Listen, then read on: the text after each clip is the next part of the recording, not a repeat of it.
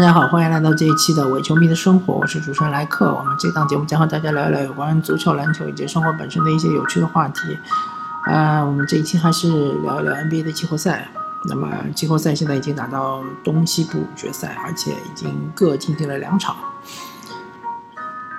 嗯，很明显啊，波士顿凯尔特人主场二比零领先骑士，他的这个优势肯定是很大的，而且他的局面肯定是远远好于呃休斯顿火箭一比一在主场战平啊，连续两场主场战平这个金州勇士。那么。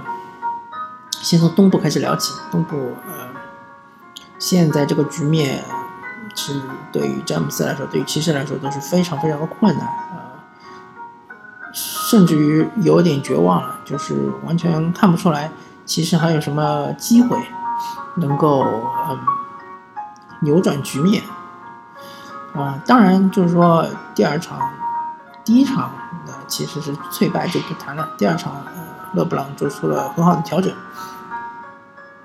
拿到了四十分的三双，但是呢，呃，他的帮手除了勒夫之外，呃，其他的科沃尔啊，嗯，杰尔斯密斯啊，对吧？嗯，包括 TT 啊，还有包括他们的替补乔丹克拉克森啊，呃，胡德啊，呃，外围都不准，啊，手感都不太好。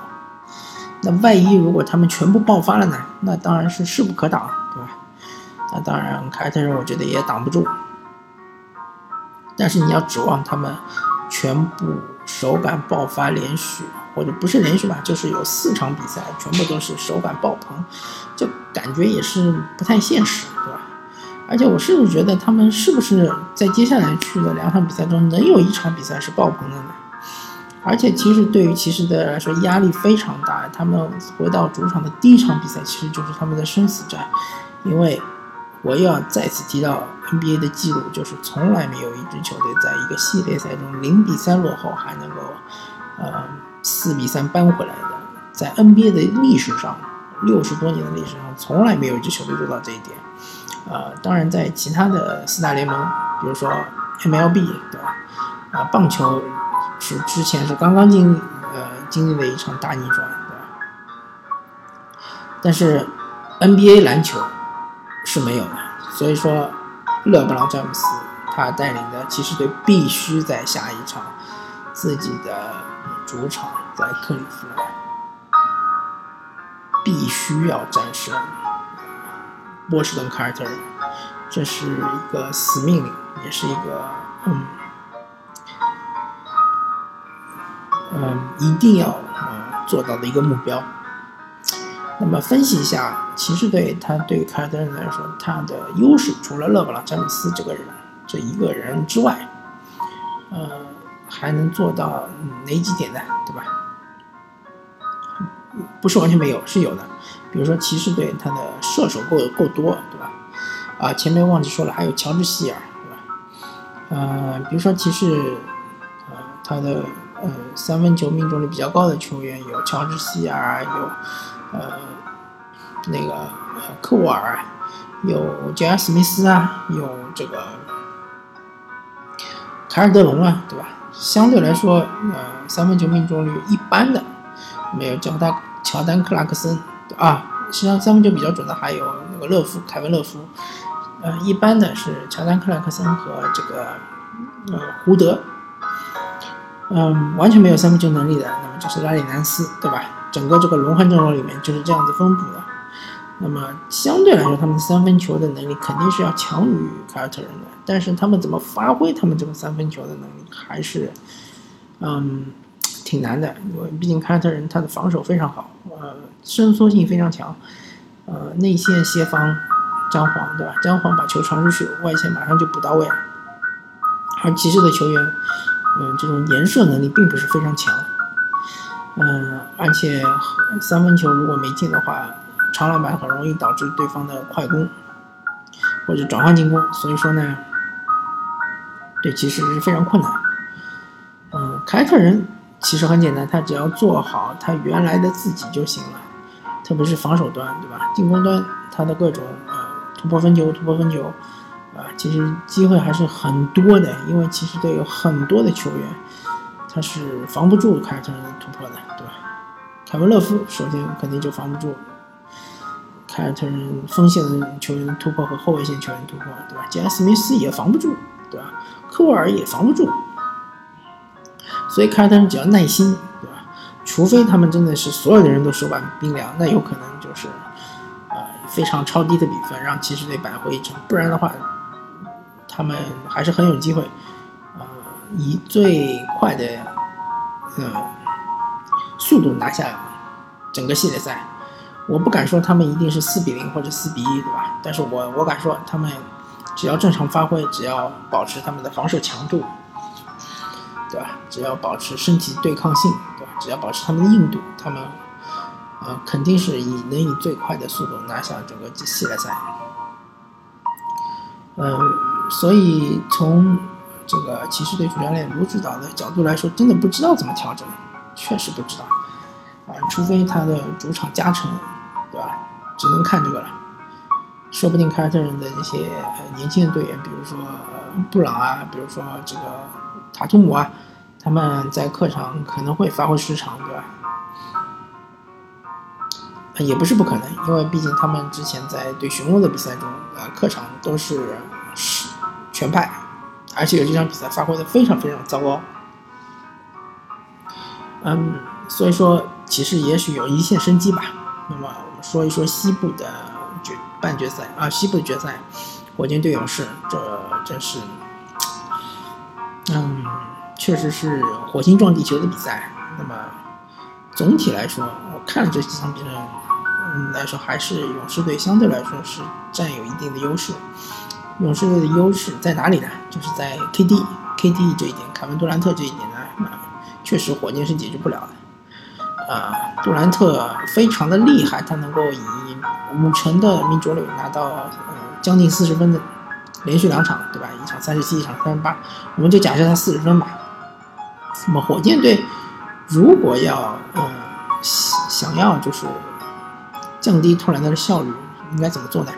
啊，我们所说的效率不单单说是投篮命中率啊，对吧？假设杜兰特，比如说他的这个体能是算一百，那么他可能用于得分的可能有六十，呃，用于篮板的可能有二十，用于呃传球，他不一定是助攻，有有可能是冰球助攻，或者反正就是说他是带动队友的，那可能是二十。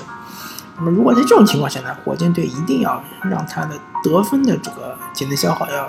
加强，比如说能够让让他虽然也是得四十分，对吧？虽然也是啊命中率也是达到百分之五十甚至更高，但是要让他消耗八十的体能。那么这样子的话，他啊呃说错了，嗯，应该是之前的话应该是六十是进攻，对吧？呃，篮板是二十，还有二十呢，应该主要是呃在防守防守端。毕竟它它的主要功能并不是带动队友。那么火箭队希望就是说它是八十在进攻，那么十在防守，十在篮板。那这样子的话，对火箭队来说就是比较有利，而且是属于一个成功的防守。那么他们如何能够消耗杜兰特的这个体能呢？就是在他接球之前不断的给他上身体，对吧？然后如果他喜欢这个运球过半场。也在这个他运球的过程中给他上身体，啊，让他消耗更多的体能。火箭队这这一点第二场做的非常不错。那么还有一点非常不错，就是他们的角色球员投篮命中率非常的高。那么这一点我觉得你想要保持下去确实是很难的。而且如果说你这场场这样子的话，呃，确实勇士也防不了，对吧？勇士可能就全部都交代了。但是真正出现这种情况。概率也不是很高，对吧？现在已经爆了一场了，我觉得后面能够再爆两场已经是非常非常的，呃，可能性已经很小了。我觉得再爆一场就就最多了，差不多了，还是要靠啊超级巨星来带，对吧？呃，还是要靠哈登和保罗，对吧？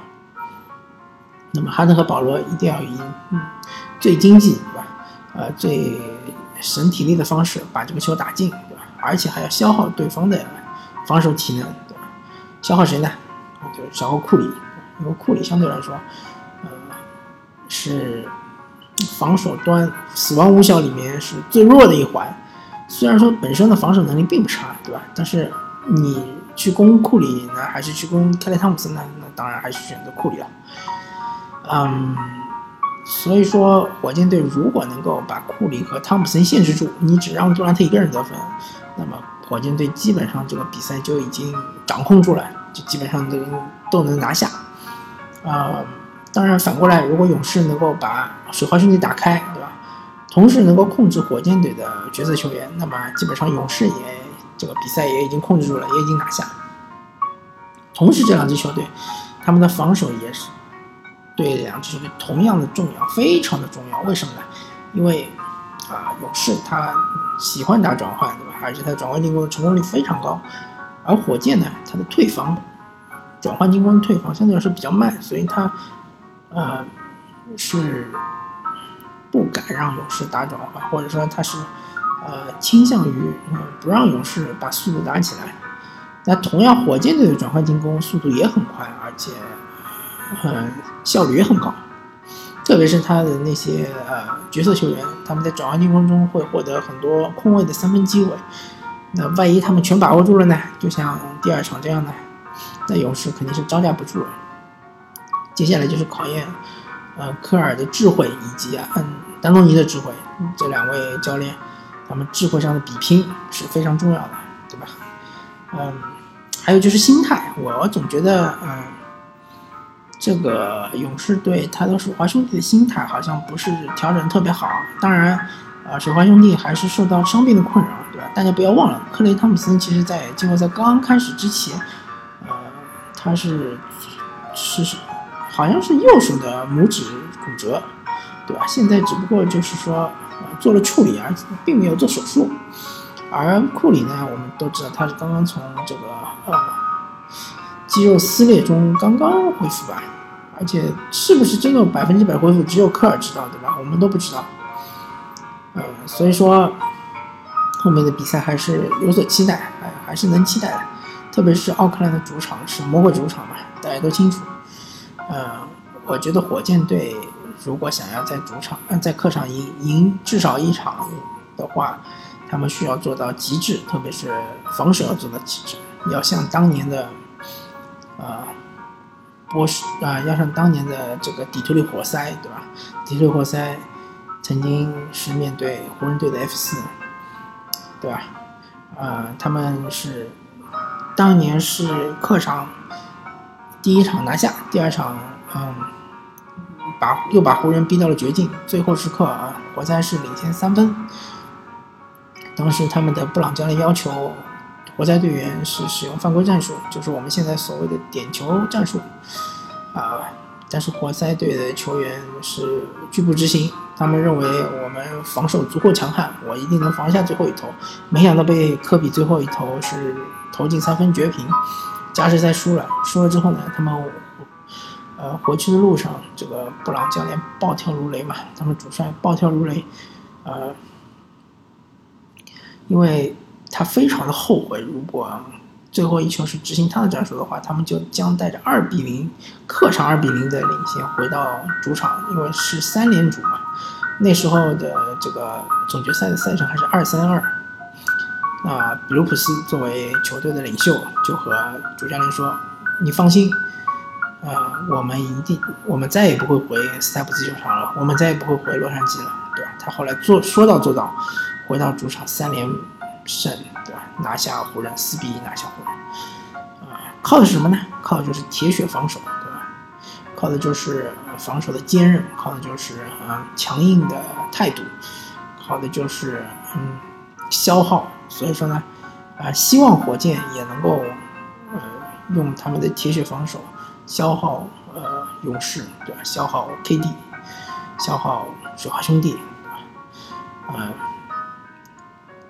然后大家有机会的话，还是建议大家看一看直播，还是非常非常精彩的，好吧？今天啊，这期的伪球迷生活就跟大家聊到这里，感谢大家收听，我们下期再见，拜拜。